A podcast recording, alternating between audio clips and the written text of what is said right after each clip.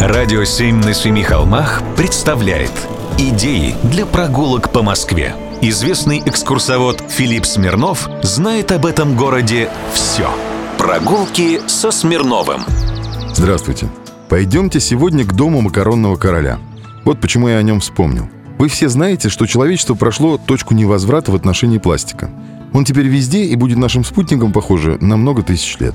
Но пока ученые ищут рецепт избавления от пластика, а в Японии из пластика мастят острова, некоторые экоактивисты нашли способ сократить потребление этого вредного продукта. Они, например, стали использовать вместо коктейльных трубочек макароны.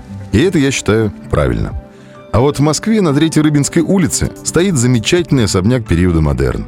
Это дом 22, так называемый особняк Динго – и интересно, думал ли он, что макаронам, на которых он разбогател, можно найти именно такое гламурное применение? Недалеко от парка Сокольники стоит этот замечательный особняк. Высокая четырехскатная крыша, угловая башенка с шатровым завершением. Все окна разные по форме и размеру. Желтые стены украшены нарядными лепными лентами и венками, будто дом завернули кому-то в подарок. Замечательные цветные керамические панно, южные пейзажи с кипарисами. Этот дом на рабочей окраине был построен в качестве административного здания при конфетной и макаронной фабриках Иоганна Леонардо Динга.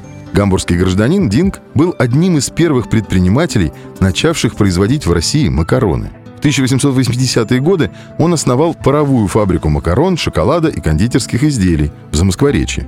А к началу нового столетия купил участок у реки Рыбинки и построил на нем фабричные корпуса. Их можно увидеть с третьего транспортного кольца – а также контору фабрики, в которой жил управляющий. Архитектор этого здания «Шкатулки» Александр Калмыков прославился, построив корпуса знаменитой фабрики «Эйном», которая потом превратилась в «Красный Октябрь».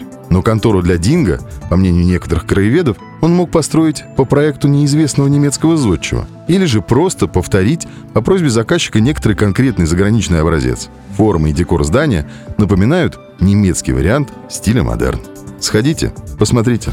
Прогулки со Смирновым. Читайте на сайте radio7.ru. Слушайте каждые пятницу, субботу и воскресенье в эфире «Радио 7» на Семи холмах.